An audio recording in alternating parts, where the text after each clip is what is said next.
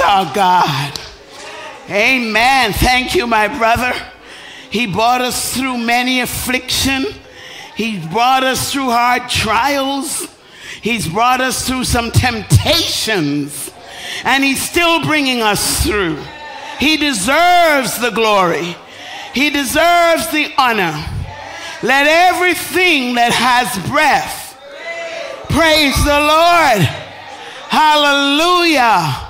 Our God is an amazing God. He's brought us through some stuff and He's still carrying us through. Hallelujah. Don't you just love God? I don't know. I love Him. I love Him a lot. You know, I remember back when we were in College Street, someone asked me, why do we have to celebrate Black history? And, and they made a valid point. They said, every history should be celebrated. I remember, you know, we, we, we, we keep growing, don't we? I remember bringing a multinational team of young people to the church. Some of them were East Indian, some of them were from Laos, and I had some whites as well. And I remember me feeling a little self conscious when it's Black History Month. Like, I want everybody to feel a sense of belonging. And, and, and I remember packing them in my van all the other days in, of the week, it didn't matter. They'd pile up in my home. I, I counted about 150 of, of them. Everywhere in Brampton, everybody knew me as Auntie Marcelle. but when Black History Month rolled around, I had a little bit of a self conscious feeling about these young people that they will feel like they don't belong when they come to the church because they weren't black. Since then, I have evolved. And that's wonderful because I think I understand more now how significant this month is, not just for black people, but for all people. I remember years ago someone said to me, Why is it your boys only marry white girls? You know, people can get you self conscious about even what you eat, what you wear, how you wake up in the morning, how you, you have control over everything? No, siree. And sometimes people push you in a corner to explain yourself. And it's not even yourself, because really, it's not my business. I'm just mom. And you, you, you, you, rationalize, you make up excuses for why people make the choices they make. I've evolved. I've evolved because I realize that everybody in the world needs each other and they need to learn about each other. I'm not going to explain to anyone why my children marry across race. I'm more concerned about who they are and the people that they have in their lives, who they are. This is part of the reason why we celebrate Black history. Because in celebrating Black history, we come to recognize and understand our God given place in society how crucial it is that we were made black and how important it is for us to embrace our blackness and celebrate all that there is about our blackness so that people who are not black can see our significance, can celebrate with us the greatness of who we are. In fact, many of them would like to be black. Because there's something special about us as a race. And, and it's because we have come through a lot and we're still standing. For our sermon message this week, we're talking about standing on their shoulders. Our overall theme has to do with destiny. That, that understanding that we are here by God's design and we need to awaken that call. It should not be just one month in the year, but at least it's a place to start of understanding and awakening in us who we are as a people, a great, great masterpiece of God. Black self determination is an important thing. And the truth is that we are constantly the most left behind peoples in the world. Still today. Researching for black history puts me in some places that are just horrendous of the things that are still happening today, the disrespect that people of color encounter and endure across continents, not just North America, but places like Australia, Africa, our quote, birthplace, and everywhere else on the planet. It's just phenomenal, not in a good way, but in a, in a scary way, that your skin color alone can put you at risk and a danger.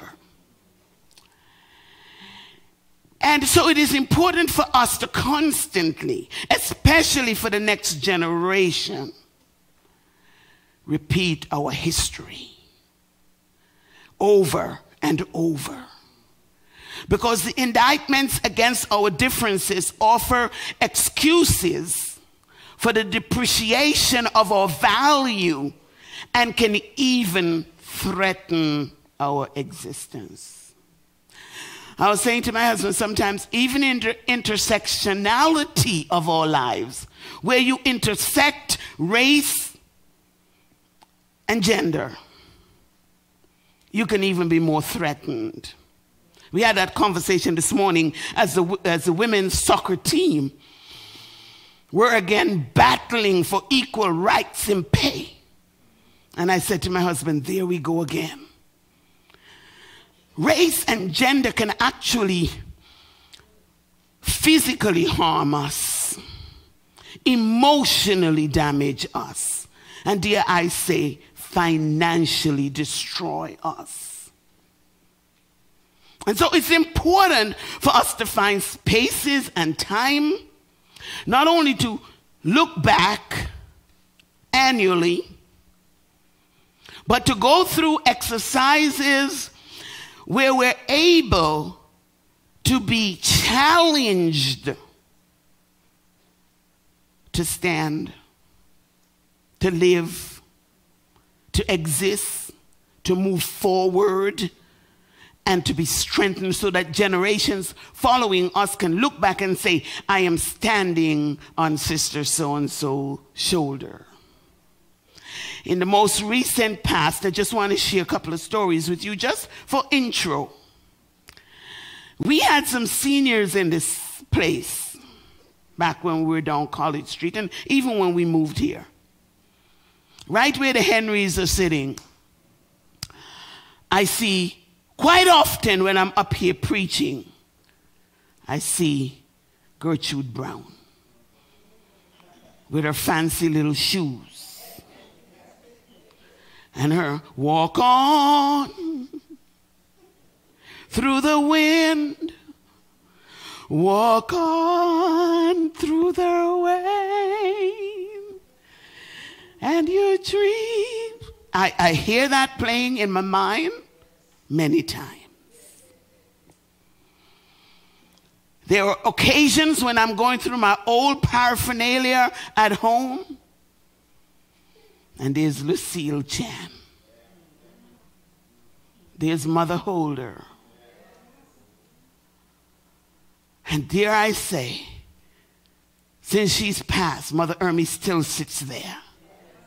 You may not know it, but a lot of times my eyes are over here when I'm preaching because I'm feeling her. She's my, my, my, my, my, my mentor extraordinaire. People that have lifted me up, have covered me, have prayed for me. And once in a while, when I'm feeling down, I think about Mother Thompson. And I hear her say, just trust Jesus. Just trust Jesus. God has put people in our life, and we're only here today because they have lifted us and carried us in their prayers like songs on the wind. Our job now is to make sure that we're creating spaces in our lives so others can say, I stand on the shoulder of this man or this woman. Because we all need to take up the mantle of our destiny. That's church. Many years ago, I was working at a long term care facility. I started off as a regular RN. Somewhere along the line, I decided I want to switch jobs and I took on the role of a wound care educator. I would go around and look at the diet, look at the care plan, change everything to promote healing of the wounds. Then I encountered a woman. She, she was perhaps in her late 80s or maybe 90s. I don't know. She was quite elderly. She was from Jamaica originally. I won't go into the details of her condition, but it was very bad. It was horrible. Uh, uh, uh it's undescribed horror. I'm a kind of person, I'm very patient, but when I get angry, I can get angry. And I remember banging. Every morning we would have these boardroom table discussion where nutritionists, doctors, everybody, social work, we're all analyzing the patients and who needs specific care. And the condition they had that sister mother in was so horrific. And if I was not in the position I was in, I wouldn't have known. But sometimes God purpose and put you in places to see certain things. And I remember just after a few meetings and this woman's name came up and nothing being done, I remember just banging my fist on the table and say, That's it. I want her out of here. She's got to be discharged to a hospital. That day they, they did much to the relief of all the staff. I remember going to the hospital to visit her. She had no children, she had no family in Canada. She had one sister in Florida. I remember calling her to say, Your sister is in a mess here in Canada. She couldn't come. But when she told me her sister's story, I realized why God sent me in that situation. Because I could practice as a nurse in Canada, sort of okay, to a degree. She was one of the first women, black woman, to come from England to Canada to be a nurse. There were a few of them, and in that group of the few of them, they created waves and spaces so that many other black nurses could come here and practice. And it occurred to me that her investment of her life has benefited me and now I have to do my best for her last years on this earth. And so the, the nurses and the staff didn't know I wasn't a relative. They was, oh, your daughter is here. Oh, your daughter came again. They didn't even know I don't know this one from out of the blue. But in my in my psyche, I understood that she made a way for me. She paved a way for me. And that is why I'm saying that we're standing on the shoulders of people we don't know. Some of their names will never be in the history book. But that does not mean that God have not used them to make a way for us. And that is why it should break our hearts when the young people come here and all they're doing is shooting each other and getting into all kinds of trouble. Because they don't understand they have it easy in this country, but it has not always been so. Many have sacrificed, given much, and dare I say, die to make us free. And so, black history is an important investment of our time, our knowledge, our research, our investment, so that we can have nuggets of discovery, not just of past heroes, but also of our own duty to represent in their honor and live grateful so that others can come and stand on our shoulders. Because the shoulders that we stand on are many and varied. And somehow we may not know it, but our lives intersect with theirs. So, black history is about a people who were people who were prophets, fighters, people of strength, people of resilience, and dare I say, violence. It's about those who stood up, defended, shouted, marched, stood through suffering and trials, trailblazers and torch carriers, lighting a way of hope for us in this dark and hostile environment. And those of us who have survived as descendants of the Atlantic slave trade should know and understand that we would not be here but for the brave Moseses on whose shoulders we stand.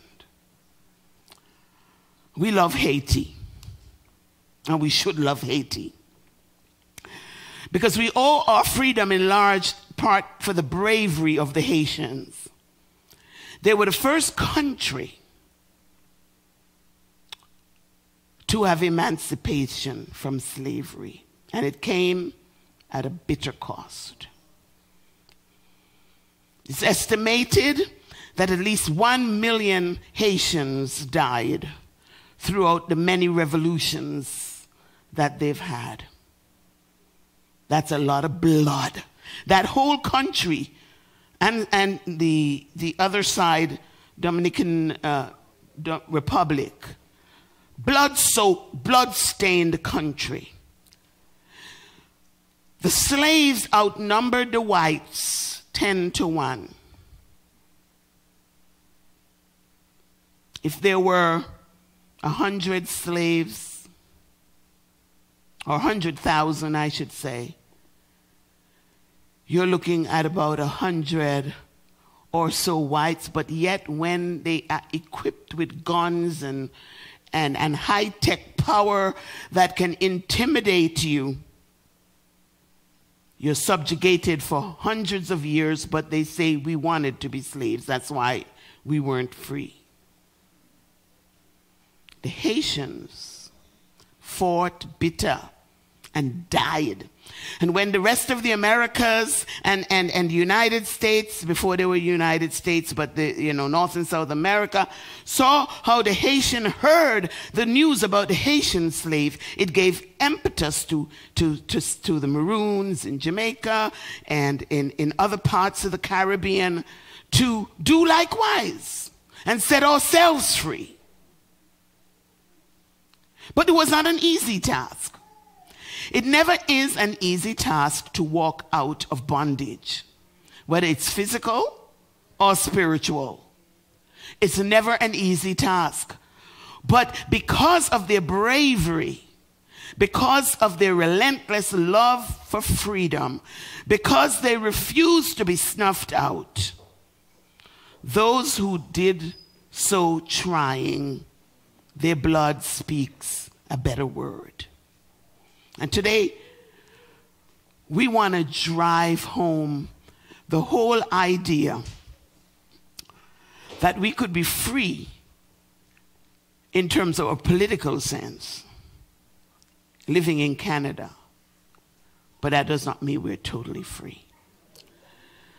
There are effects and damage that has happened to us because of slavery, and until we reconcile the past, it's going to be very difficult for us to fully be emancipated now and in the future. I want to draw from scripture, not just here to tell stories. You know, I love the Word of God, and I draw strength from that, and we're going to do the same today. We're going to pick up from where we left off last week, talking about Moses. We draw from his narrative because many enslaved blacks found parallelism between the story of the lived biblical exodus of the Hebrews and our own journey to this part of the world. The Caribbean, the Americas, England, Canada. Slavery was a practice of the Near Eastern culture in, in, in terms of the, the, the Hebrew people. And there's a, a, significance to their journey and ours in, in, in, in so far as the brutality, the abuse of bodies, the emasculation of men, the rape and the horrid things that occur to the women and the children gives us a sense that if God could do it for the Hebrew people, then God must have done it for us. That somewhere in all of these stories, God wasn't asleep, He was aware, He was conscious of the suffering and the punishment of his people. And so Moses, like most heroes, as we will see from his story, did not plan or calculate his own greatness. Moses may not have even entertained the idea that he was special. And just as every Jew stands on the shoulders of Moses for their existence, we too stand on the shoulders of our ancestors who answered the call and lived and died for our freedom. Let's look at Exodus chapter 3, verse 11 to 22. Exodus chapter 3. Verse 11 to 22, I'm reading from the ESV. So last week, we left off where God met Moses at the burning bush.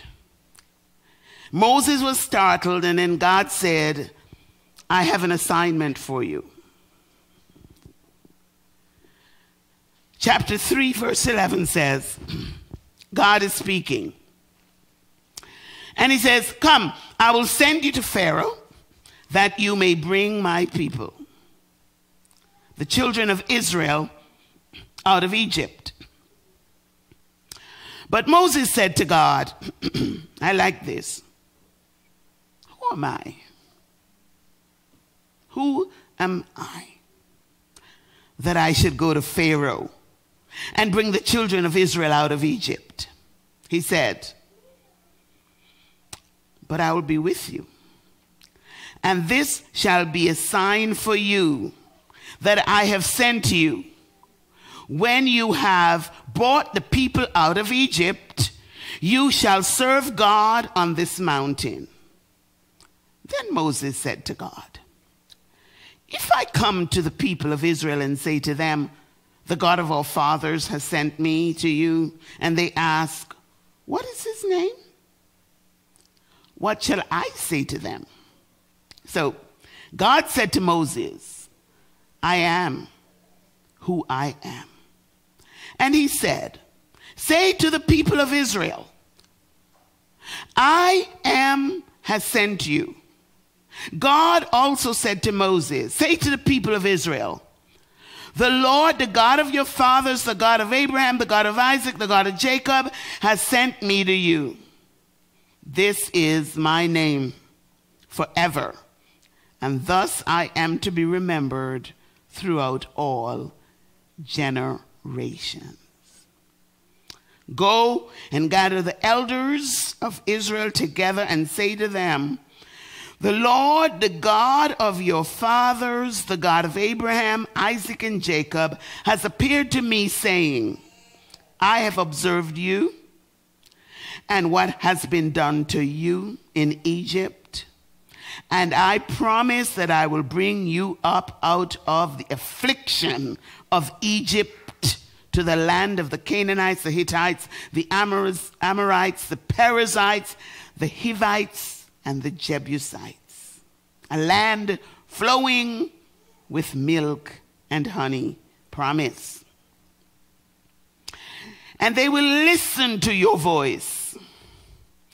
And you and the elders of Israel shall go to the king of Egypt and say to him, The Lord, the God of the Hebrews, has met with us and now, please, let us go. A three days journey into the wilderness that we may sacrifice to the Lord our God. But I know that the king of Egypt will not let you go unless compelled by a mighty hand. So I will stretch out my hand and strike Egypt with all the wonders that I will do. After that, he will let you go, and I will give this people favor in the sight of the Egyptians. And when you go, you shall not go empty. But each woman shall ask her neighbor and any woman who lives in her house for silver, gold jewelry, and for clothing. And you shall put them on your sons and your daughters you shall plunder the Egyptians. Let's look at the backdrop in this text. God doesn't sleep. He neither slumbers nor sleep. It may be 10 years, but God is aware of your pain. It may be 300 years, God knows what's going on. And sometimes when we're going through these trials and tribulations and tragedies in our lives, we're tempted to think there is no God. In fact, I am quite sure many of the people in Israel didn't even talk about God. That is why Moses had to say, Who, who, who, who am I going to tell these people send me? Like, where have you been? If, if you're a God of these people, this, this is pretty much what he's saying to God. Where were you? You know, God don't really have to tell us his name. Just say, I am. I exist. The, the all existing one, omnipresent one. Just say him or her. I know some of you don't like that, but God is neither nothing. He is God. He's not confined to human definition. He's just I am. Moses is having a conversation with God, and quite often people would say Moses is making excuses.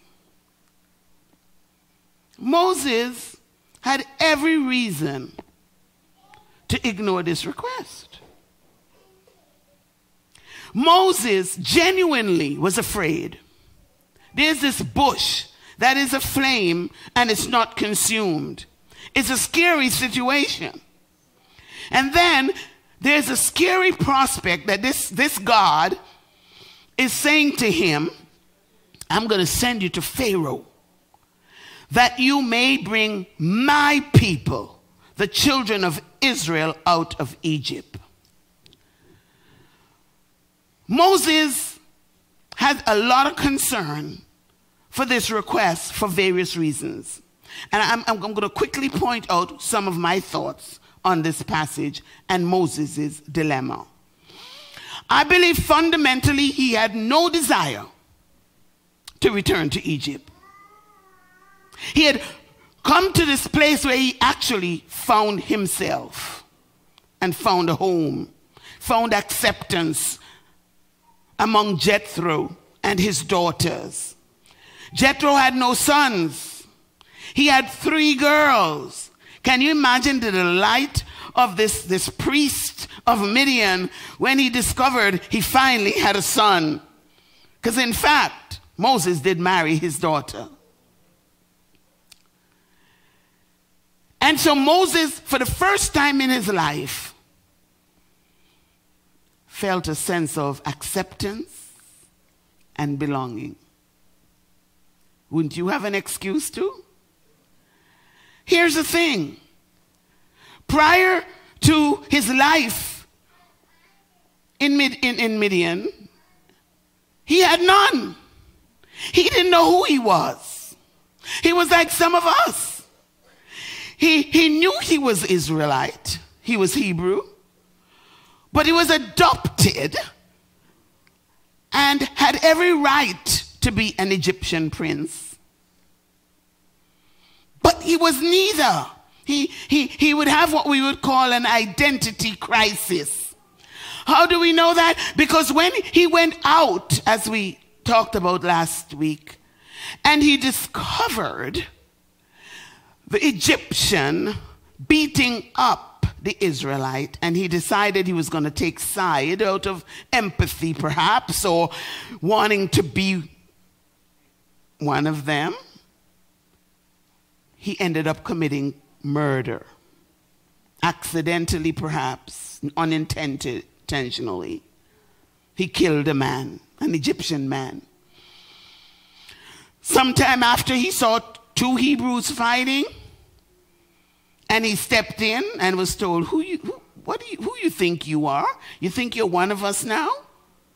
So you, you, you're going to kill me, like you killed the Egyptian?" Now that's the ultimate slap in the face, if you will, because here was Moses trying to belong. I'm neither Egyptian or Hebrew. He fled, and for the first time in his life, he's feeling a sense of peace. And then God just shows up to disrupt his comfort zone and say to him, I'm sending you to Pharaoh. Do you know who I am? Can you imagine you asking God, God, do you know who I am? God, I'm a nobody. I'm a Hebrew wannabe, Egyptian wannabe. I'm a murderer. I'm a fugitive. Do you know my reputation, God? Are you sure you got the right man? If you only know God, all the stuff I've done, there is no way you'd be asking me to go on a mission for you. But Moses' story is so quintessential of slavery drama. Because when you're denied your rights and you're denied your humanity, you can feel like you're a nobody. When you come into a place where you know you're not welcomed, we don't want you here. Have you ever encountered that? When I came to Canada, I remember one night I was in a man's house looking after him. I don't know what possessed him, but he says to me, Get out my house. Get out my house. I'm like, okay. My husband already dropped me off and he's gone. I don't know if I can even find my way home. he said, Get out my house. You people, he says, you come here, you want to take over our country? You have all a lot of children, so that they can just take over. I said, Wow, that's the same story that Pharaoh was afraid of down in Egypt. He said the Hebrews are multiplying too fast. They're going to grow so large, they're going to take over our territory. That was a big fear when, when, I was, when I came to North America. I tried to explain to the man that I'm here to take care of him. The next thing I know, he called the police. Police said to him, Let me talk to the intruder. yeah, talk to the police. They'll come and get you. so I, the cop says, Don't worry. He goes, You're black? I go, Yeah. He, he hates black people. He says to me, He says, Every time a black one show up, he call us. He goes, Up to you. You can decide if you want to leave or you want to stay. I said, I'll stay. and stay I did. And I gave him a pampering that he would never forget. Did it a lot when I came here first. There is something inside of us, all of us, that if we're not careful, we will allow this lack of acceptance, this pushback on who we are to affect our psyche. And then we too can come to believe that we're nobody because we're not welcome here. We're not accepted. And so we carry a stigma of the underclass. We, and we, we carry a stigma of less than and compound that to if you've actually killed somebody or committed some kind of heinous crime, then now you have to carry the guilt and the shame of that because Moses' hand had blood on it, kind of like Macbeth. You know, who's going to wash this blood off my hand? You know, the woman in, in the story. And you're carrying all of that inadequacy with you.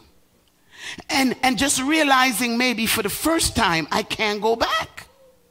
I can't go back because if I go back and claim my, my Hebrew status, they don't know who I am. And if I pretend to be an Egyptian, I won't pass anyway because I'm very Hebrew. And so Moses did not consider himself to be anything special. So when, when we say Moses pushed back on God's desire and he, and he, said to, he said to God, You know that my speech is a problem.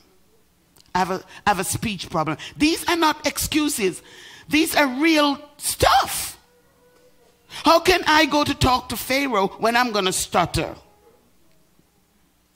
Because you see, nobody told Moses that because you stuttered, that doesn't mean you're not smart. It's like President Biden. People put him down because he, you know, he's, but he's a brilliant man. So, somehow, Moses did not understand that his speech impediment was not an impediment for God. And so God says, Well, it doesn't matter if you can't speak. I've already sent Aaron. He'll meet you, he'll meet you along the journey. And what you can't say, I'll put inside of Aaron, and Aaron will speak for you. I, I got that covered. Because you see, we may not know our capacity. We may not know our industry. We may not know our identity. We may not know of all the stuff that we think need to be top notch in order for us to do God's business. But God knows us. And God is the one who ordained us, and He can put the things that we require in us. And even if He didn't put it in us, He'll make spaces and ways for us. Whom God calls, He equips. And, and, and, and when Moses, Moses understood the might and the power of Pharaoh, he was one of his contemporaries. Moses says, You don't, you, you, you know, Pharaoh, are you joking? God says, I got this. I got this. I, am I'm, I'm telling you, when you go to Pharaoh, say to Pharaoh, give us three days so we can go and worship our God on this, in this mountain. He says, but I already know in advance He's not going to make you do it. Now, you may say God plays games. It's not because God is playing the game, it's because God knows us. He knows our hearts, He knows our condition, He knows he knows how we think. So he already knows that Pharaoh is not going to acquiesce. He says, But I will fix it. And, and, and, so Moses, Moses is getting the command, and Moses is realizing that this really has nothing to do with him. It's just simply all I have to do is open my mouth and speak. I'm not going to be the one to move Pharaoh's heart. I won't be the one to even move my people's heart. I'm just the messenger. But whether or not they're going to do it, it's up to them. This is what God tells him to tell the people get ready for the journey. Have to do. You can't force them, you can't push them.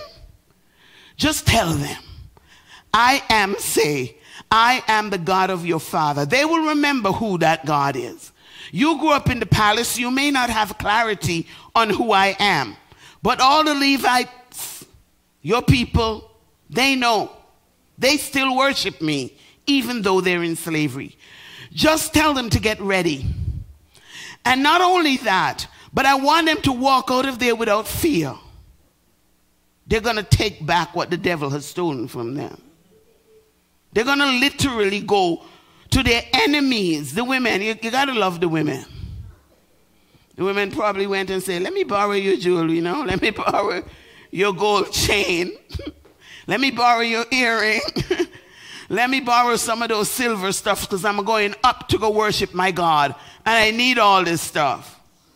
Or maybe God does put a generosity in the Egyptian people's heart. Or maybe just blind them. Because God is not, it, the, the scripture is not saying they just took a little trinket to remember them or anything plunder them. Just like if you went to war and you took everything back. And so, what this assignment is saying to Moses, this is scary stuff. Not only you telling me to go and tell Pharaoh to let them go, but you're telling me to let the people plunder like, what kind of weird assignment is this, God? You know, when God shows up in our life, it ain't always going to be clear and easy. Our assignment sometimes may look mixed up and twisted up. Our job is just to let God do what God wants to do, and you don't have to have all the details worked out. Amen? You only need to know that you're hearing from God. And so, when Moses in his dysfunctional state of mind, took this assignment from God, it was unconventional. And the mission of God for Moses was about liberation, liberating his people, bringing them out of the land of Egypt. And he responded by denying that he was the right man for the job. He, he, God didn't say he was, he was the one who disqualified himself. And so often, so often, I don't know about you, so often we just feel undeserving and we disqualify ourselves. Or because we want people to like us, we just disqualify ourselves. Have you ever been there? Have you ever had a jealous friend? I remember when I was in high school, I had a jealous friend. We were best friend, but she was a jealous best friend.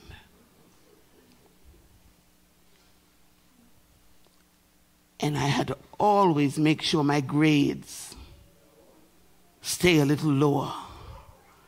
Because if my grade gets a little higher than hers, we are on a cutoff. You know what a cutoff is?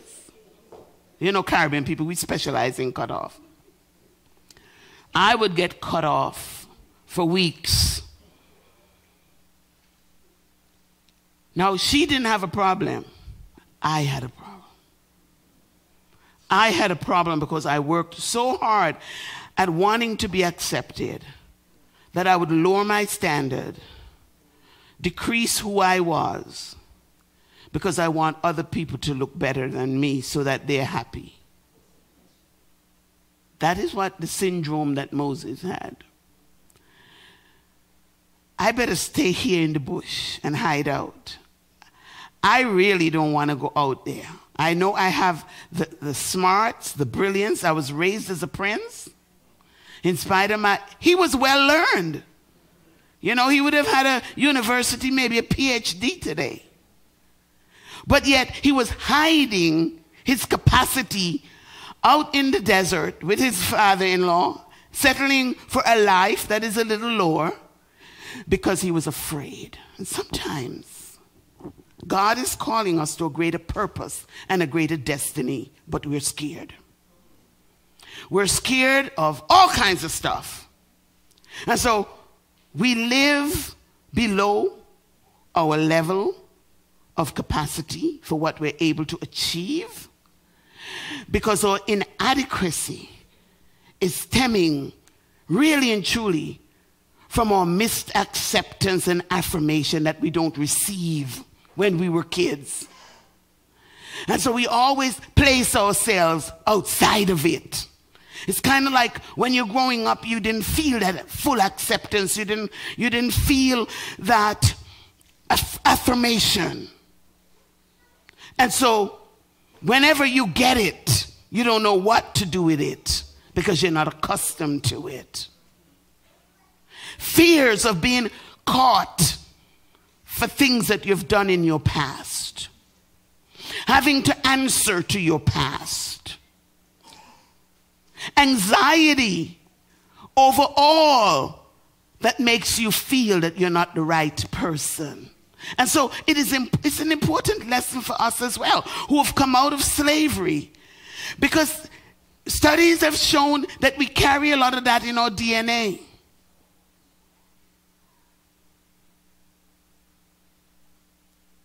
You know, in spaces where we may look assertive and we may look like we have it all together. And yet, as soon as a challenge comes up, we act inappropriate. We, we become angry. We fly off the handle. Where's that coming from? Where's that coming from? Sometimes that's coming from stuff that is in us for generations, right? Because we learn from our first families how they deal with one another, deal with life. And before you know it, the very things you say is not going to happen in your family is taking root in you. And your children are behaving just like you and your family before you and their family before you. And you make promises and you say to yourself, the buck stops here. You know, I thought it was just black people who specialize in cutoffs. Until I was in a core group of students some of them are white and other nationalities. And I remember they gave us one assignment one Christmas is that if you have an estranged family member, reach out to them no matter where they are. I remember people in the group having panic attack with that assignment because they had long lost siblings and cousins and other family members that they would not even come near them for the light of day generations of family members who never talked to each other. People just estranged. But oh, when we came back the next semester, after the Christmas holidays, the reports were, were in some cases miraculous. Because sometimes that long lost sibling or cousin or brother that you think don't want to have anything to do with you. It's like in the Befriend book of those of you who have been reading um, Ann Voskamp's uh, introduction to the book Befriend about the two brothers, how one would collect eggs and the other one was collecting uh, um, milk, right? And they would send them with the children, but they're not visiting each other. And then one night they, they, they set out to go and bumped into each other halfway. And they sat down and talked to each other after many years of estrangement. It doesn't always happen that way. But sometimes when we're locked into these kinds of family drama and dynamics, it makes it difficult for us to move forward and for God to use us. And so it's important for us to just really dwell and sit back and look at where God has brought us from and understand that even some of the ways in which we are angry and acting out, it has a history. It has a history, a deep history. Uh, I won't go and say it's a curse, but there are things in us that need to be broken in terms of relationship. Let's talk about a real modern day Moses.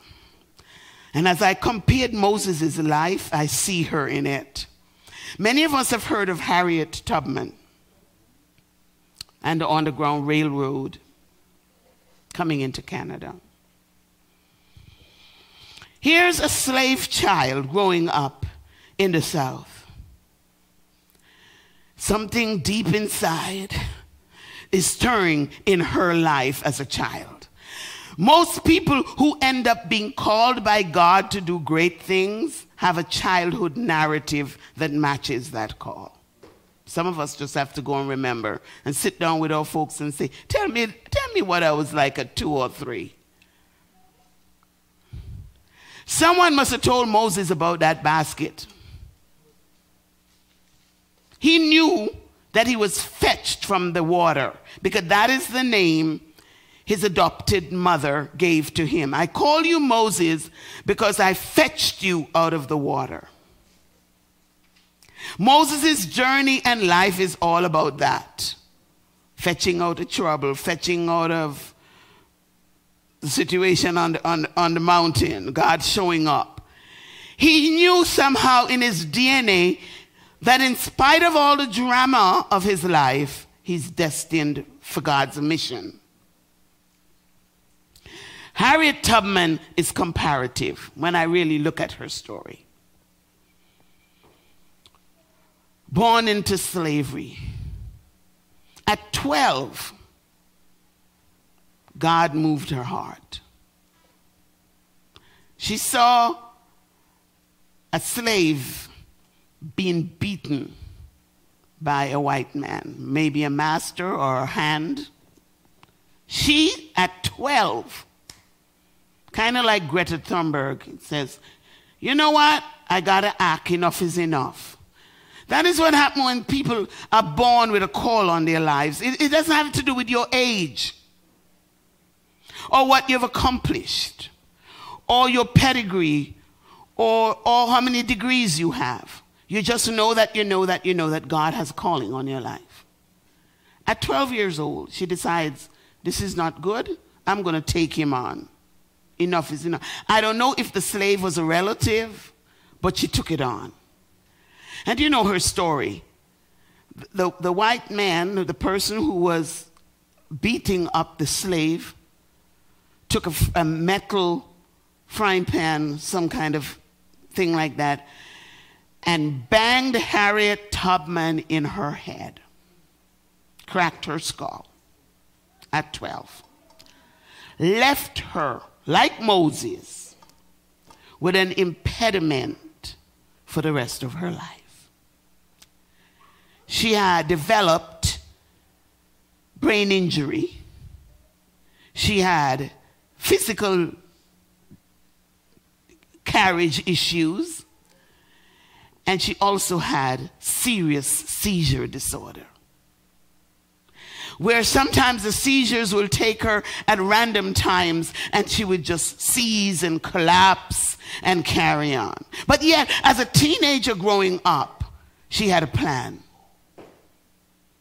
I'm going to get out of here. She was, she was able to, to navigate. She couldn't read or write, but she was able to know what is going on around her and you know her story, how she decided that she was going to run away and escape. She tried to get other family members to do it, they said no.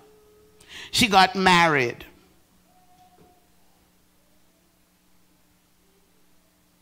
And this is key. When God calls you, He calls you. He calls you. My husband and I would have some amusing conversations about ministry. Because quite often people want to put us as a power couple. You know those power couple? Husband is the pastor and the wife just hang on to him. And once in a while he let her preach. And they present as this power couple. Sometimes we'd be so amused because we don't have that call on our life to be a power couple. He's like, leave me alone. Let me just play my piano, people. Don't call me up on no stage. I don't want to be on, you know. We're different. He's shy. I'm outgoing. We're not in competition with each other. He doesn't have to look very masculine to be in front of me, or vice versa. We just do our stuff, and it works for us, right? This is why Harriet Tubman was married. And when time came for escape, her husband said, mm,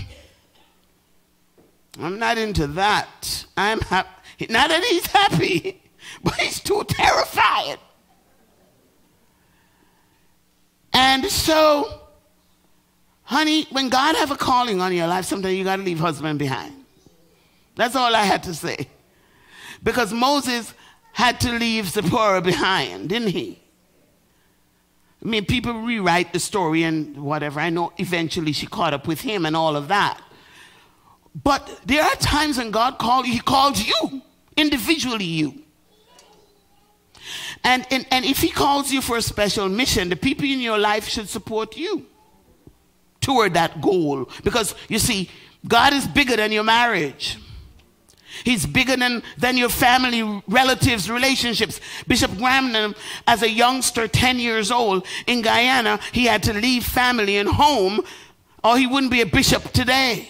And sometimes we've got to just pack up and leave. So, like Moses, Harriet Tubman decided he ain't going with me, I'm going alone. She did. Eventually, he married someone else. And that's okay, because during slavery, you're lucky to be married. And here's the thing as she's navigating freedom for herself, she's looking back and remembering others that she could bring with her. A woman, a young woman suffering from a seizure disorder, a physical malady, can't read or write, but she keeps returning to the south, bringing people up as far as she can toward the north of America, going back with a, a, a bounty on her head. I believe it was the bounty that made the husband say, No, I, am going back, because it was a lot of money back then. They were so afraid of this young woman. And, and, and she met a lot of pushback from her own people who felt she was out of order you know, but she moved and she kept going back and kept moving. And, and what I like about Harriet Tubman's story is that she too, like Moses, was quite humble about her, her status. Like she knew in her mind, I'm really no, nobody, but one thing I know, I have the right. She's, I'm quoting her. She says, There are two things I've got the right to. And these are death and liberty. One or the other, I mean to have. It's like the Apostle Paul says, For me to live is Christ, to die is gain. Tubman's attitude is, I have the right to either death or liberty. And she says, No one will take me back alive. I shall fight for my liberty. And when the time has come for me to go, Lord, will you just let them kill me? I'd rather die than be a slave. That is what she's saying. And she went on to say, Now, I've, when she became free, she says, Now I've been free. I know what a dreadful condition slavery is. Because you see, sometimes when we've given up fighting, we become complacent. And it's only when you're free you look back where God has brought you from. And you realize, man, my life was a mess. She says, I've seen hundreds of escaped slaves, but I never saw one who was willing to go back and be a slave. That eradicates the lie that we were happy in slavery. So she went. She kept going. She didn't know where she was going. She went through marshes and woods and snow and sleet, but she kept moving. She got help along the way. But she had a confidence in her. One of her quotes says, God's time is always near. Moses says, What took you so long? God says, Look, I know what my people are going through. I see their pain, I see their tr- struggle, but I'm always there. Harriet Tubman found that. She said, He set the North Star in the heavens. He gave me strength in my limbs because He meant that I should be free. That's destiny. It's not about you, it's not about us. God is the one who designs the path. She, she was so surprised when she made it out and came into Canada. She said, I found that I had crossed that line. It reminded me of Moses' experience when he was trying to prove God. And God said to him, Put your hand in your, in your cloak. You want to know how, how good I am at navigating your life? Just put your hand in your cloak. And Moses put his hand in. And when he pulled it out, it was white with leprosy. Shockingly. And then God says, Put it back in and take it out again. Whose hand is it? It's your hand. As I was reading um, in, in Tubman's biography, I thought, this is so like Moses. She says, I looked at my hands to see if I was the same person. There was such a glory over everything. The sun came like gold through the trees, over the fields, and I felt like I was in heaven. It's kind of like one of those surreal moments. Am I really alive? Like, am I alive? That's what freedom is. But here's the thing that even as she's free, she recognizes something that sense of belonging. You know, we can be free, but we don't belong. We can be free, but we're messed up, mixed up, and we don't know who we are. A poignant moment for Harriet Tubman, and I'm sure Moses went through the same thing. She says, I was free. I had crossed over, but there was no one to welcome me to the land of freedom. I was a stranger in a strange land. My home, after all, was down in Maryland because my father and mother and brothers and sisters and friends were there. But I was free, and they should be free. Because she had tasted of freedom, she knew that her people needed to taste it too. And because of heroes like her and Moseses like her, we understand what freedom is. But there is another kind of freedom that we all need to experience. And God is still calling Moses. He's still calling us today to be heroes, Moseses in our present generation, to take people across that finish line that says freedom. And our job is to cast a personal vision for our lives.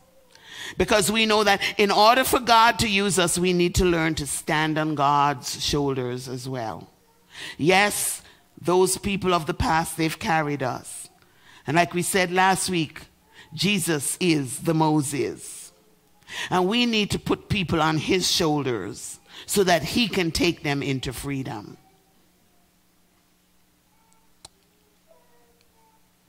But it takes practice.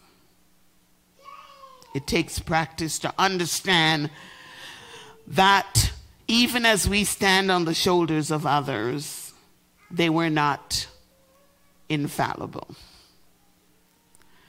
They had their weaknesses, they had their failures, they had their moments, but we pick out the best of who they are and we follow.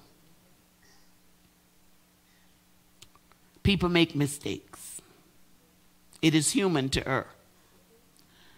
We can set our faith and our trust in Jesus because you know what? He already made the way for us. He's already set up the plunder for you to succeed. That even as you go through whatever you're going through and you say, you know, I don't know if I can do this, maybe I should back out. Don't do that. He's always making a way. The problem is, is that we don't learn to depend on him. Moses had to do that. Can you imagine the discouragement of his task? Even to begin that task? But God made a way for him. God said, Don't worry, Moses, I've got you. You know, we all know the phrase lean on.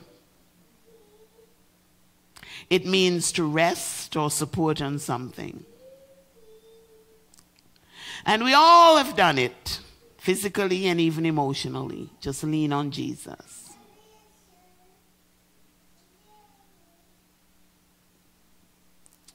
Moses did not have an easy time. He had to trust God. What God was leading him to was God. And sometimes we don't know all the details, but we just got to trust God.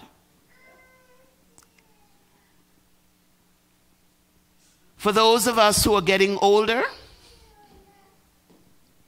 we may reach a point that we need to lean on a cane or even a walker.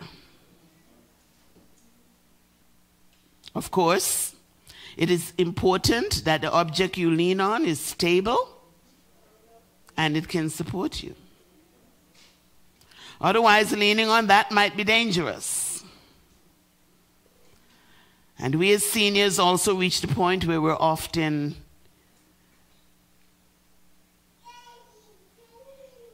leaning on something that might be dangerous. But it is important for us not to depend on ourselves as we lean. Sometimes I'll say to a senior, Where's your cane? They don't want the people to see them with the cane because of pride. And they rather stumble around grabbing onto this and grabbing onto that than for people to see them with a cane. But challenges will come in life. And as we age, it will get difficult, and sometimes we're going to have to get something trustworthy to lean on. Don't say you're okay with the cane, you know you need a walker. I'm just saying, right? And don't say I'm independent, I can think for myself. You need Jesus.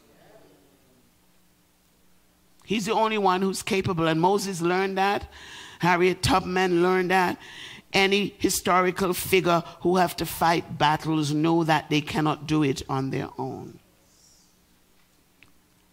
Learning to lean is experiencing wisdom experiencing love, experiencing guidance and peace and power that only God alone can supply. So we need to learn to trust Him. John Stallings penned these words.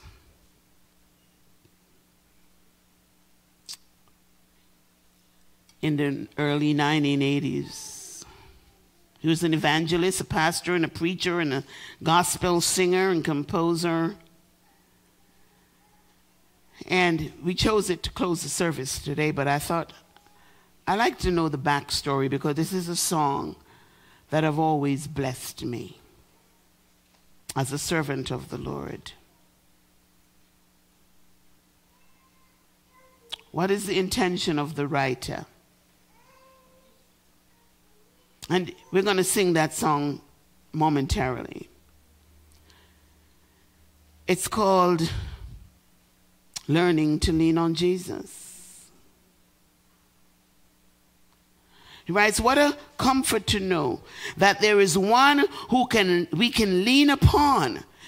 He wants to help us with all the details of our lives. Moses did not have to work out the details. God already worked them out in advance. Speech impediment taken care of. Whether they're going to listen to you or not, taken care of. Pharaoh, hard hearted, taken care of. All you got to do is get up and go. But don't do it in your own power. I've got you. I got you. This is essentially what God was saying to him. And so, the songwriter of this hymn, he went through a lot of affliction, sickness with his children, just a lot of drama. You know, when we sing these songs, sometimes we realize there is a story behind them that could have caused this man to collapse, this pastor, evangelist to collapse. And as I was reading his story, so many times we're tempted to think, why bad things happen to good people? Why is it that your life just seemed to be one piece of tragedy after another? Maybe God is going to do something great and use you through those mysterious stories that you've walked through. We don't know. But you can recycle those pain to help other people who are going to go through them as well. Like the songwriter, and I'm sure some of you could testify today, I too am learning to lean. Sometimes you, life, you're doing life and you think everything is great, and then boom, the devil throws something at you. And you got to go back to the post and lean again.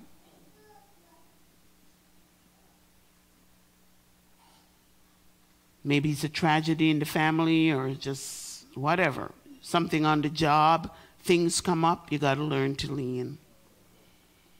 I, I'm, I'm, I'm lifting up these two individuals, Harriet and Moses because I believe that if they did not lean on Jesus, they wouldn't have made it through slavery and emancipation. We're free, but not free from trouble, not free from heartache, not free from tragedy and pain.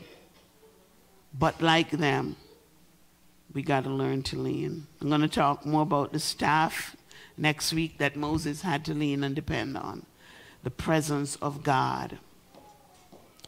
And so, as we sing this song today, reflect the ways in your mission for life and your journey that you too will be strengthened and learn to lean on the Lord. Would you stand?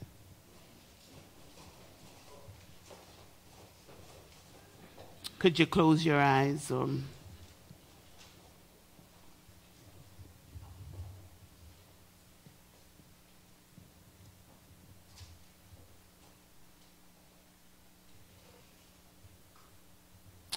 Lord, it is for freedom that you set us free. So many days we live our lives as if we're not a freed people. We're anxious about this. We're anxious about that. We're worried about the next step. We're worried about the interest rate. We're worried about the bank. We're worried about our children. We're worried about our grandchildren. We're worried about school. We're worried about work. And you're always making a way. Forgive us for trying to work it out on our own, to navigate it on our own. Can we just give God those problems today? Can we just relinquish our rights and authority and let go and let God?